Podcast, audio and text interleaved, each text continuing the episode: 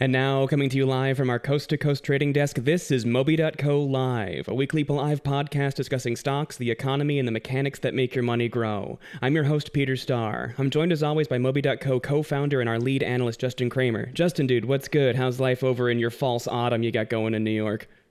Good, good so far. Can't complain. Busy day in the markets, crazy week in the markets too.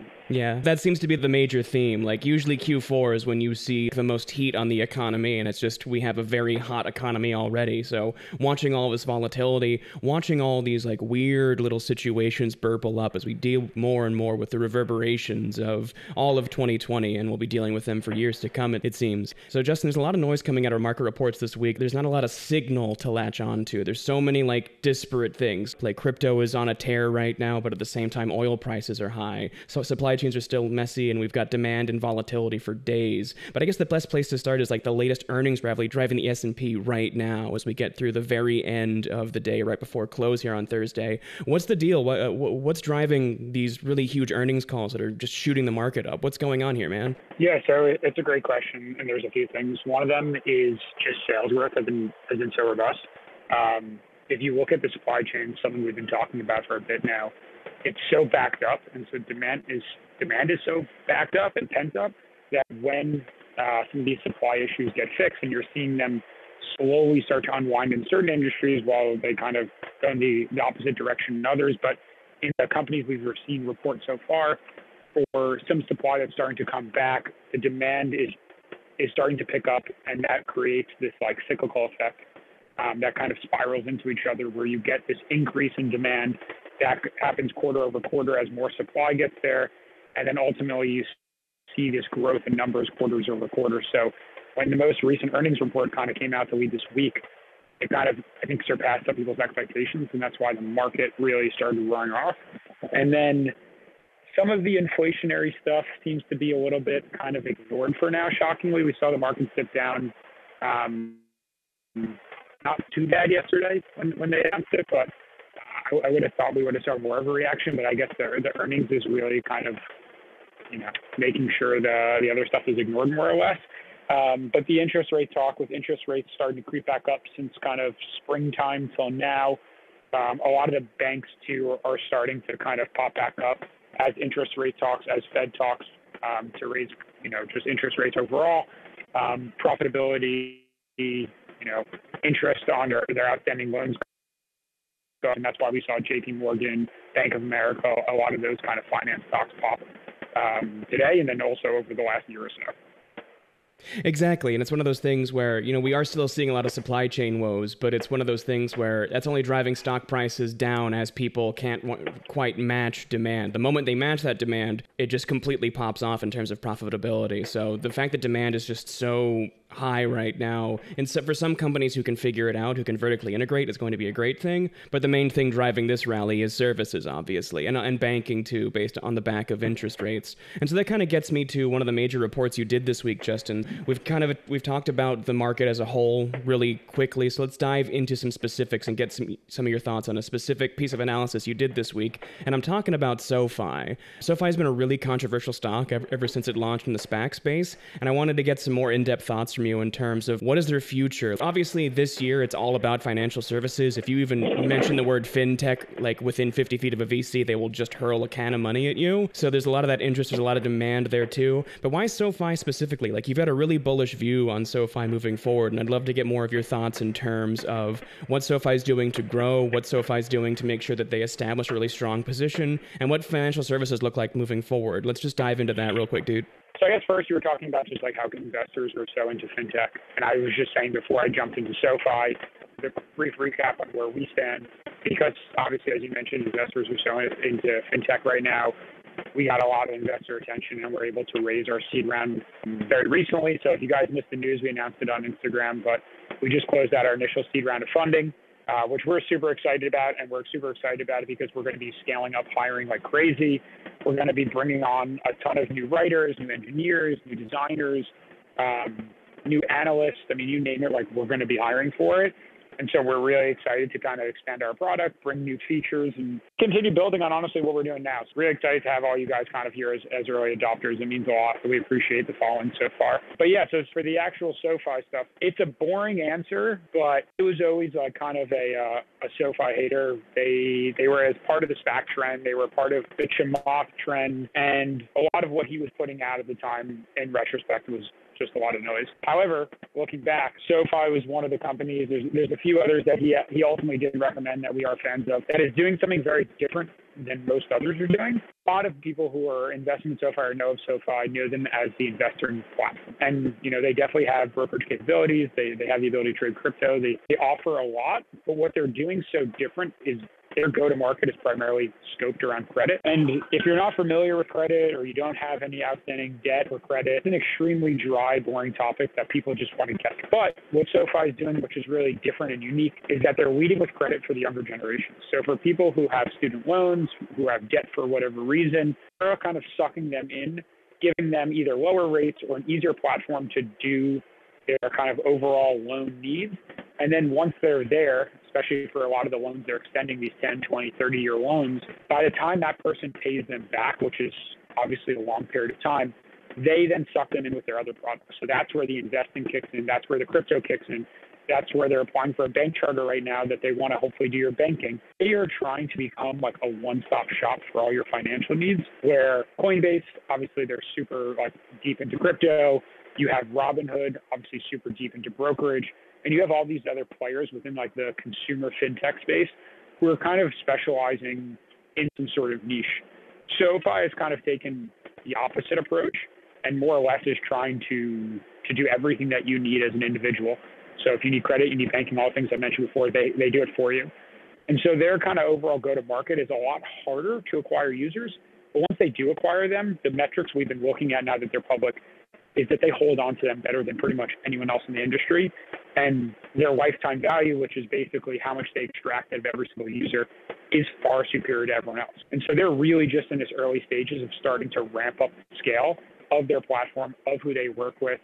Um, and, and the money they got from going public is certainly like help is going to gear them towards kind of like that next generation of the company. So long story short, when we started looking under the hood more, seeing what the most recent numbers were and, and kind of their overall differentiation versus everyone else, we got super bullish on the future of the company and the growth over the next year, especially when that bank charter hopefully gets approved, is, I think, relative to Robinhood and a lot of other ones, isn't being priced in and isn't getting the hype everyone else is.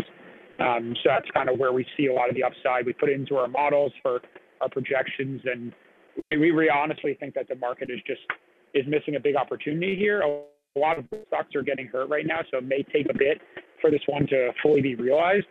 But I think this time next year, when, when people are starting to look at the earnings and the numbers aren't just projections and they're real, that's when a lot of this is going to start to come to fruition. And to really drive this home for you, audience, I want to just point out, I want to do a very quick analogy here to really like lock this in. One thing that's really important to keep in mind is that right now, this moment is a moment of very cheap capital for services, specifically financial services. And the analogy I want to use is that back in like the early Uh, twenty tens, twenty thirteen to twenty sixteen, we saw really cheap capital for e-commerce, and Amazon took advantage of that and vertically integrated and became like the one-stop shop for all life on earth, earth essentially for e-commerce, and that's how they dominated. You're seeing a very similar dynamic play out here with SoFi.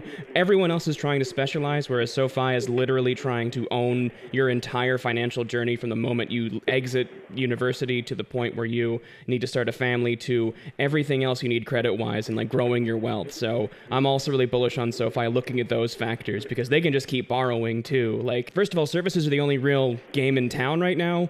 And at the same time, financial services just have such great margins that they're going to be able to get really good capital for a really long time. So also very excited for it. We'll be we'll be checking back in Q two twenty twenty-two to see how Justin's really aggressive position played out there. For now, though, let's get into our next topic. So we do, we try to talk about specific stocks when we try to look at the economy as a whole. So it's really great to be in services right now. Really excited about it. But what I'm concerned about now is our general inflation worries. We talked about a lot about supply chain last week. We've talked a lot about lots of inflationary pressure at ports and stuff. But I think one thing, too, now we're seeing a lot of weird things like oil. The energy crisis in Europe is starting to hit the U S. Like oil hit its all, not an all-time high, but like a relative high today as well. well. What's going on in terms of oil and food? Uh, Justin, what do you what are you thinking about in terms of inflation? Like, I, everyone thinks it's transitory, but what's what are your thoughts in terms of just like all the heat in our economy right now? No, it's a, it's a good point. And it's really interesting right now because the reports come out in the U S most recently that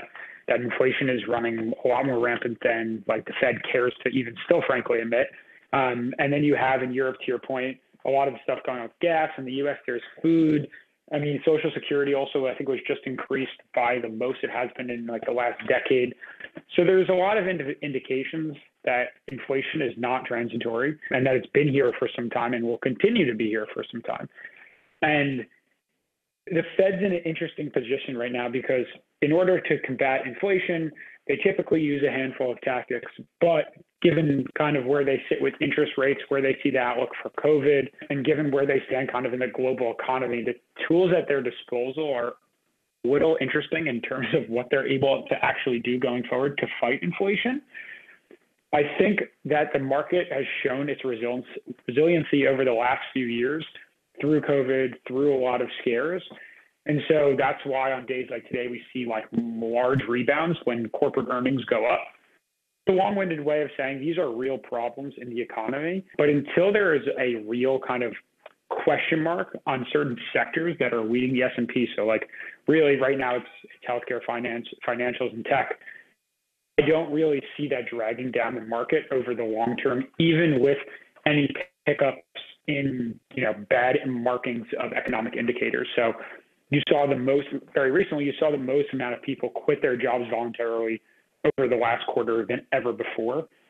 People, and there's a whole supply shortage on the actual non-skilled side of the labor force. So people are finding better opportunities. People are making money. Companies are making money as they're starting to like continue to kind of scale out their operations. Inflation is becoming an issue. It will be an issue. Um, I don't think that, again, I don't think it will drag down the market. There, there may be an interesting, and I think we're far from it, but I think there may be an interesting inflection point where inflation runs so rampant that people are starting to be discouraged from spending overall, which then will have a really robust effect on the actual corporate earnings. But again, until that point happens, which I don't think we're at yet, I, I don't think that most American um, investors, especially on the institutional side, are going to be taking their money out of assets, out of these asset classes anytime soon.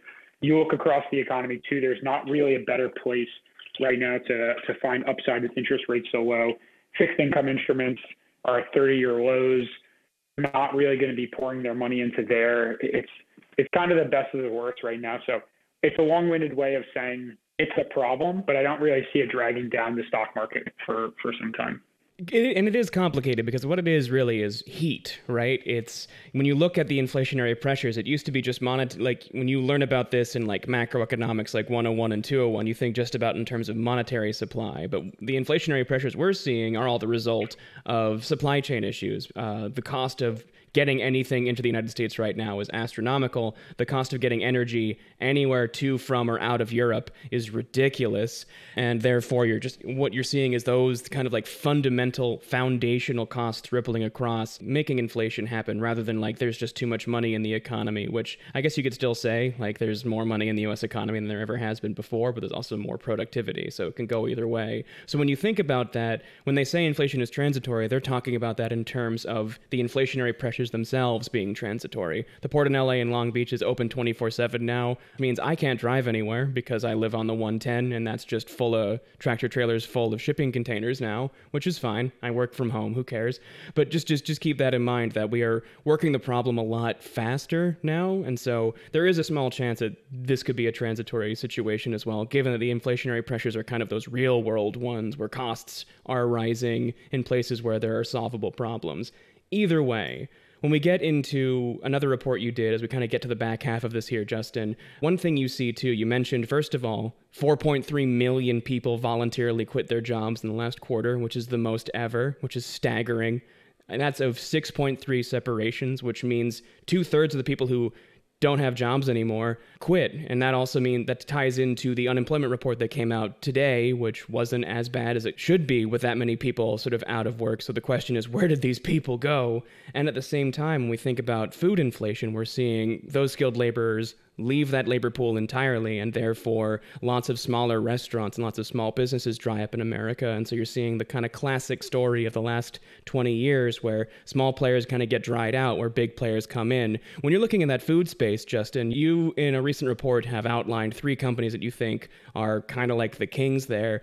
When you're you know, those big, one of those bigger companies with a lot of that supply chain, how can you take advantage of a situation like this? And how do you see a lot of growth happening in the food space, even though there's literal food inflation right now?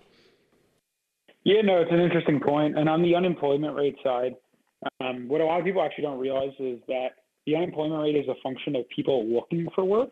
So all those people that quit their job actually aren't counted in the unemployment rate because they're not actively looking for work.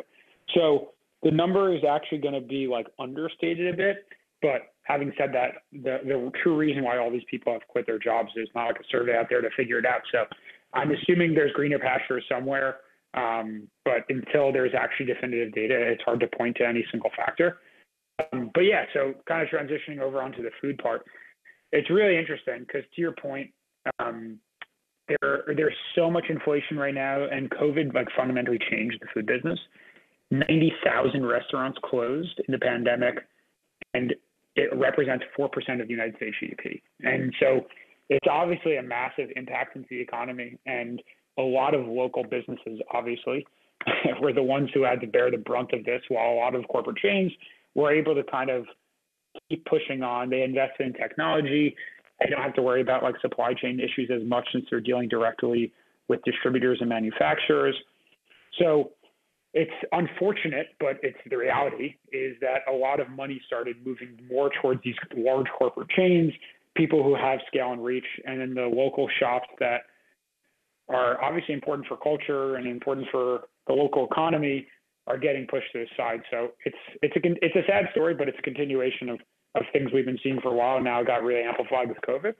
Um, so that's why in that article, that post that we pushed out, we talked about the companies that are able to kind of you know, circumvent a lot of the issues that the small businesses in America are facing.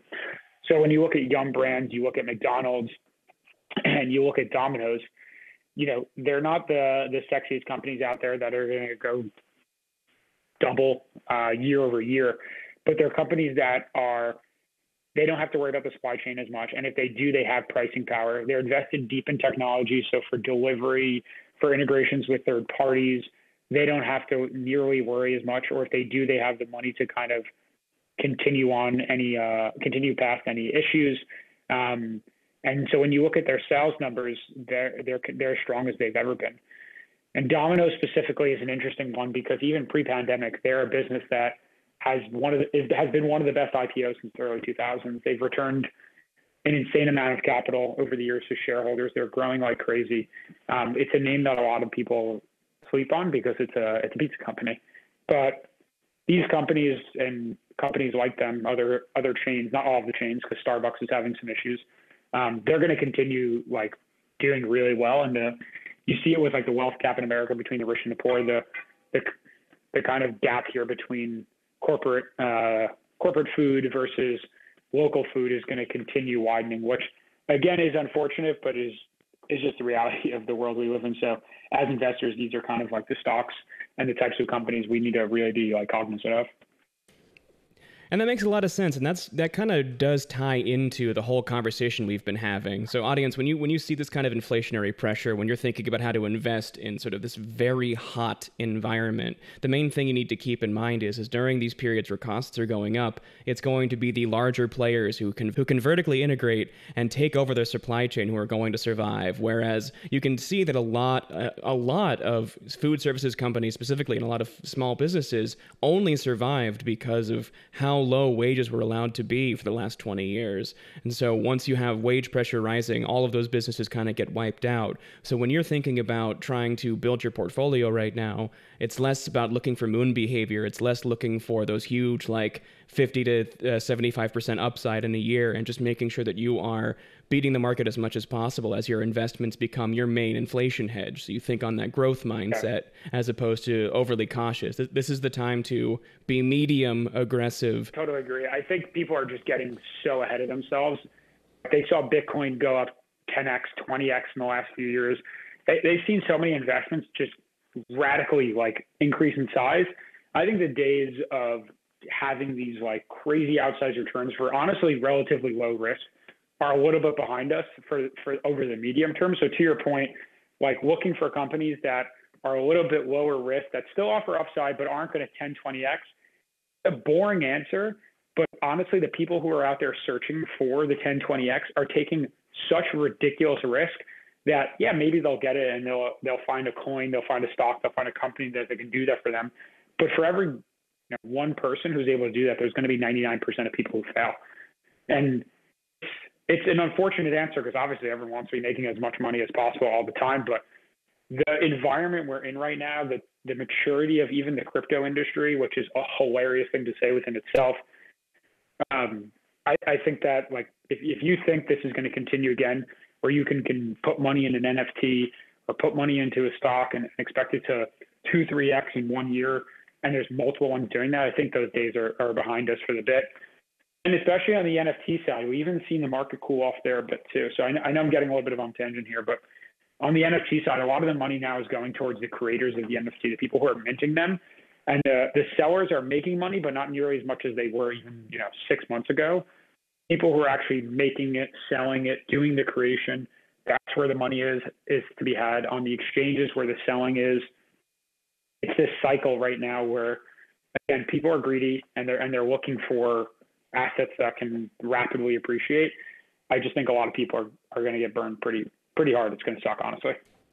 Yeah, it's one of those things where the of all of the markets that heated up the fastest, it was the N F T market. Like, it was even faster than the altcoin boom we saw in like twenty seventeen, twenty eighteen. Like, it's been absolutely wild watching these these on-chain assets just come out of nowhere. So I'm really excited to see what happens to this very crowded, very hot space in Web three. But that does give us a very nifty transition, Justin, into right now we only have we have one real question from the audience. Came into my D Ms, actually. So if you have any other questions, audience, based on this conversation, hit us up in that voice chat, hit, up, hit us up in general. Justin, going back into crypto, the only question I got so far from our audience, obviously our audience is very excited about uh, crypto heating up, Bitcoin being up, what, ten thousand dollars in like the last week and a half, a lot of altcoins sort of picking up as well. So uh, real quick call here, Justin, Ethereum or Solana, what's what's your what's your pick? For like what time frame? I would say medium term, because we're living in that medium term. I'm sure the question was for the short term, like which one's going to, you know, have the biggest pump, which you can't ever predict in the short term, but medium term metrics, like when you're looking at the big player or the small player in DeFi,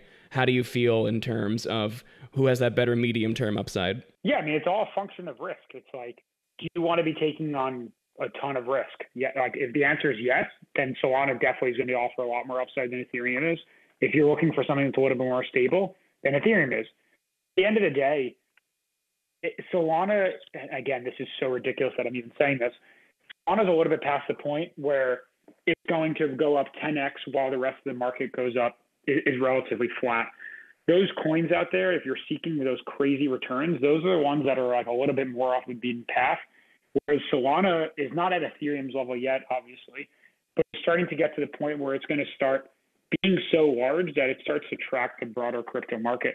So if the crypto goes up ten, maybe it goes up twelve, or or maybe it goes up five, um, but you're taking on significantly more risk and chasing not as much upside. So it's a long-winded way of saying, I think you should have exposure to both. If you're trying to minimize your risk, I'd rather go with Ethereum, um, but Solana over the over the next five years has, has still has a ton of ton of more upside. So I like it as a longer term pick, but in the shorter to medium, I think um, Ethereum is. If if you look at a price chart of a Solana too, we're starting to cons- consolidate around the one fifty level. There there obviously could be breakouts um, based on the technical analysis we've done so far. It should continue kind of going that way until there's any some sort of like catalyst event. But again, if it all of a sudden goes up twenty, thirty percent, so is so is the rest of crypto. It's not going to be Uh, having any sort of breakout pattern. No, I love that. And that really kind of cements what we've been talking about for this whole conversation. We went, we had a winding road through the whole economy we had here. We had a lot of really good d- discussion about uh, inflation, about serv- the services economy, about everything that kind of goes through um, just the heat that we're seeing in the economy right now. And the ultimate answer to every single question that we had today was think medium term. Uh, long term, it's really hard to tell like how big risk is. Short term is going to be mayhem, but medium two to five year term, that's where you're going to see how you're going to chart the best possible path through this period of, you know, I don't think it's going to be years of inflation, so to speak. I think we're going to power through the supply chain issues, and then supply will catch up to demand, and that'll be just a super fun period on the market. Maybe Q three twenty twenty-two, Q one twenty twenty-three, we'll see. But the main thing to keep in mind is you have to think medium now, and that's going to be how you make sure that your wealth keeps up with costs as they continue to rise. So Justin, a really, yeah, yeah no, go. Totally. I was going to say the people, who, yeah, because the people out there who are saying, oh, Solana is going to be at a thousand dollars in five, ten years from now, or, or going to do this. Honestly, those people are full of shit. There, there's no fundamentals. Like there, it's a team that has a ton of funding, and a lot of these projects have a ton of funding, but they're so early in their business. If you look at any venture capitalist or any like investor who's who truly has like a uh, an understanding of what's going on, a lot of it is a crapshoot. So like, there's no fundamental way to say it's going to be at here in X date. A lot of it is, do you fundamentally believe in the project, in the investors, in the people working at the company?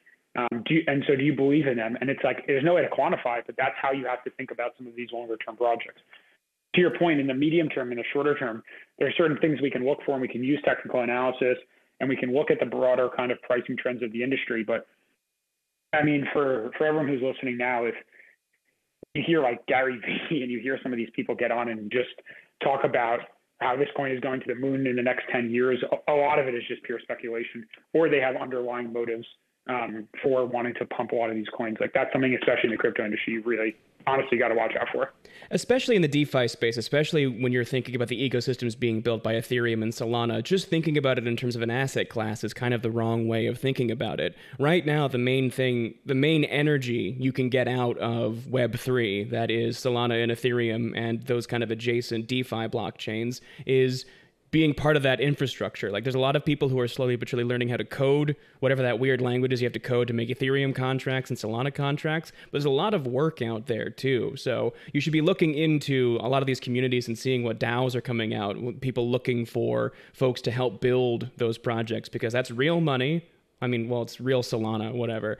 Um, but it's one of those things where if you're part of the building class on Web three, it's probably a lot more upside than just buying and holding. If it's one of those things where if you're thinking about side hustles, if you're thinking about uh, adding to your productivity, you're gonna be, you have a lot of upside from taking your skills and donating to them, not necessarily donating them, but bringing them to a Web three platform, like anybody building on top of Ethereum and Solana. And that's maybe how you should be thinking. When you're in this very inflation heavy state, it's going to be actual building that's going to build, help your wealth go up, not necessarily just the kind of financialization we've seen so far. But either way, Justin, it's been a really awesome conversation. I appreciate you sticking with. Do you have any final thoughts for us? Anything else on the back end here, man? Anything you want us to keep in mind as we roll through to the end of the week and uh, the rest of October?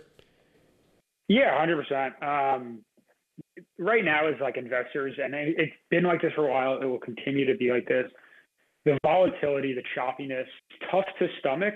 But that's why, again, we say it every day. We sound, we probably sound boring and like broken records at this point.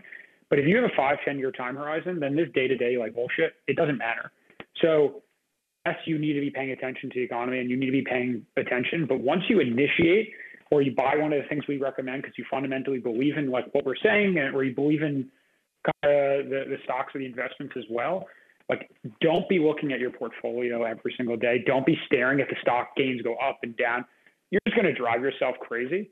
Um, all it's, it's like if you fundamentally believe in it today, unless anything has, has changed in over the next year, over the next two years, then there's no reason you need to be selling the stock anytime soon.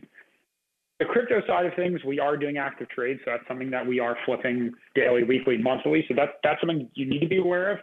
But when there are stocks that we're saying we're holding for multi-year periods, just, just deal with the volatility. It sucks. You can't be measuring your wealth to the, to its highest point. You were worth one hundred K six months ago, and now you're worth ninety K. You can't be like, I'm down ten K. Um, you just, investing doesn't work like that. You can't be measuring yourself from your high point. There's going to be dips. There's going to be lows. Anyone who's been invested in crypto for over five years fundamentally knows that.